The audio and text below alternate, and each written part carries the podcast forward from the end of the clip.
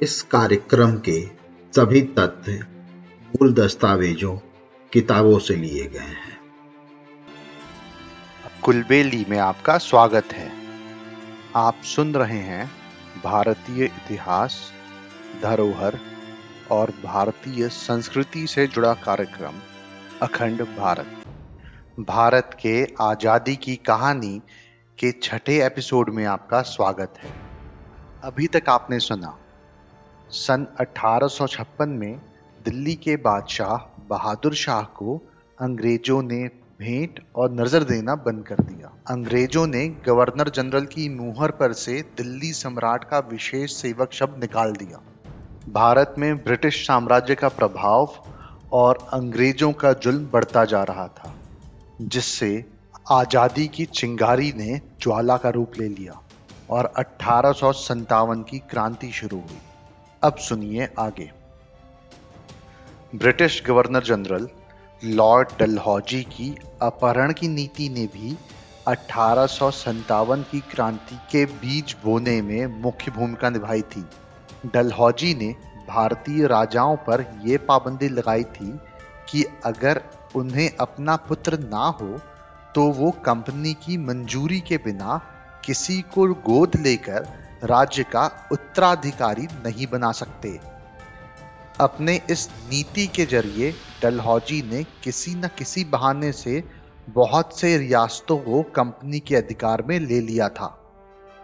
सतारा, पंजाब, नागपुर, सिक्किम, संबलपुर, ये ऐसी रियासतें थीं जहाँ इस कारण से अंग्रेज़ों ने अपना अधिकार जमा लिया था। लेकिन सबसे विस्फोटक स्थिति उत्पन्न हुई झांसी में। झांसी के राजा गंगाधर राव की मृत्यु 21 नवंबर अठारह में हुई। मृत्यु से पहले उन्होंने अपने ही कुल के बालक दामोदर राव को गोद लिया था और कंपनी को इसकी सूचना दी थी। लेकिन डलहौजी को झांसी को हड़पना था। 13 मार्च अठारह को एक ऐलान द्वारा झांसी की रियासत ज़बरदस्ती कंपनी के राज में मिला ली गई झांसी की रानी लक्ष्मीबाई निडर और वीर योद्धा थीं।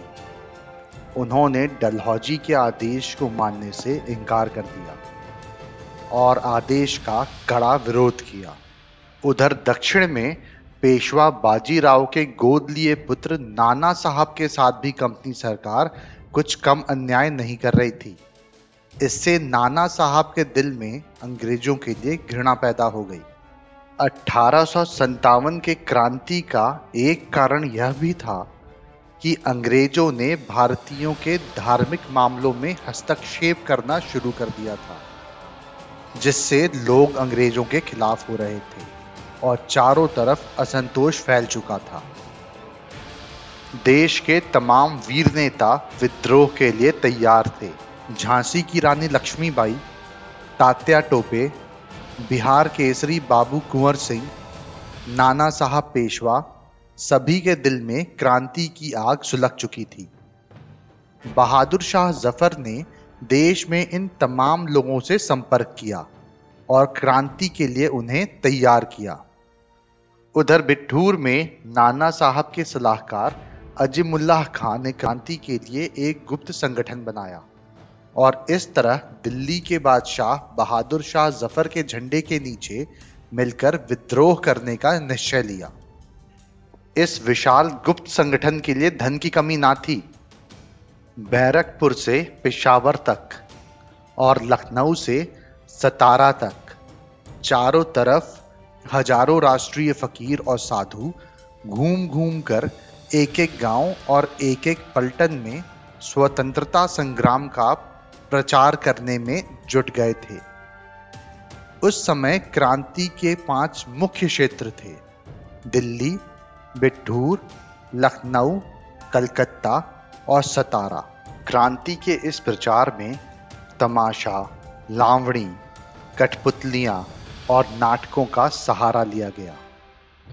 फकीर और साधु प्रचारकों को सवारी के लिए, हाथी और मदद के लिए सिपाही दिए गए। अठारह के शुरू के दिनों में नाना साहब और अजीमुल्ला खां तीर्थ यात्रा के बहाने बिठूर से निकले। नाना साहब का भाई बाला साहब भी उनके साथ था। सबसे पहले ये लोग दिल्ली पहुँचे। लाल किले के दीवाने खास में सम्राट बहादुर शाह, बेगम जीनत महल और दिल्ली के मुख्य नेताओं के साथ इन लोगों ने गुप्त मंत्रणा की। इसके बाद इसके बाद नाना साहब अंबाला, लखनऊ, कालपी होते हुए बिठूर पहुँचे। सन अठारह की क्रांति के लिए नेताओं ने अपने संगठन के दो मुख्य चिन्ह तय किए। कमल का फूल और रोटी। कमल का फूल उन सब पलटनों में घुमाया जाता था, जो इसमें शामिल थी। किसी एक पलटन का सिपाही फूल लेकर दूसरी पलटन में जाता था। उस पलटन भर में हाथों हाथ वो फूल सबके हाथों से निकलता था। जिसके हाथ में वो सबसे अंत में आता था, उसका कर्तव्य होता था कि वो अपने पास की दूसरी पलटन तक उस फूल को पहुँचा दे। इसका गुप्त अर्थ ये था कि उस पलटन के सब सिपाही क्रांति के लिए तैयार हैं। इस तरह से हज़ारों कमल पेशावर से बैरकपुर तक तमाम पलटनों में घुमाए जा रहे थे। रोटी को एक गाँव का चौकीदार दूसरे गाँव के चौकीदार के पास लेकर जाता था। उस चौकीदार का कर्तव्य यह होता था कि वो उस रोटी में से थोड़ी सी खुद खाकर बाकी गाँव के दूसरे लोगों को खिला दे। वो चाहे गेहूँ या फिर दूसरे आटे की हो, किसी भी तरह की रोटियाँ बनवाकर वो अपने पास के गाँव तक पहुँचा दे। इसका मतलब ये होता था कि गाँव की जनता राष्ट्रीय क्रांति में भाग लेने के लिए तैयार है। नाना साहब की यात्रा के दौरान ही सारे देश में क्रांति का दिन 31 मई तय किया गया। किंतु इस तिथि की सूचना हर केंद्र के केवल मुख्य नेताओं और हर पलटन के तीन तीन अफसरों को दी गई थी। बाकी लोगों से कहा गया था कि वे अपने नेताओं के संकेत का इंतज़ार करें। उधर बैरकपुर छावनी में एक विस्फोटक घटना हुई। अरे पंडित जी, जरा अपना लोटा तो दो। पानी पीना है। अरे, मैं अपना लोटा कैसे दे सकता हूँ? अशुद्ध नहीं हो जाएगा। अरे पंडित जी, अब जात पात छोड़ो। आपको मालूम नहीं है कि अब हमें अपने दांतों से गाय और सुअर की चर्बी काटनी होगी। हाँ क्या बकते हो? सही कह रहा हूँ पंडित जी। अब जो नए कारतूस बने हैं, उनमें जानबूझकर ये दोनों चीज़ें मिलाई गई हैं।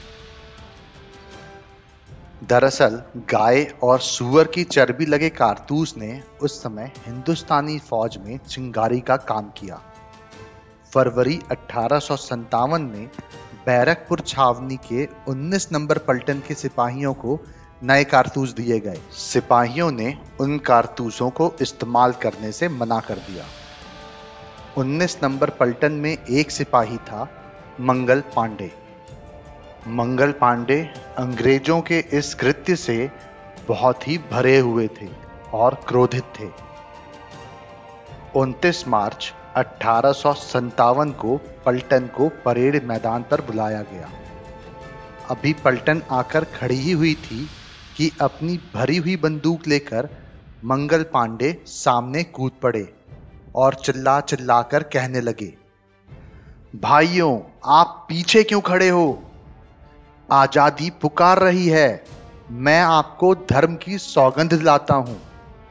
फ़ौरन अपने धोखेबाज दुश्मन अंग्रेज़ों पर हमला बोलिए। रुकने का समय नहीं है। सार्जेंट मेजर ह्यूसन ने आदेश दिया। मंगल पांडे को गिरफ़्तार कर लिया जाए। पर सिपाही एक बार मंगल पांडे को देखते और एक बार अंग्रेज़ अफसर को। अगले ही क्षण मंगल पांडे की बंदूक से गोलियाँ चली। मेजर ह्यूसन की लाश वहीं गिर पड़ी। अंग्रेज़ लेफ्टिनेंट बॉग मरा नहीं था। उसने मंगल पांडे पर पिस्तौल से गोली चलाई और मंगल पांडे बच गए।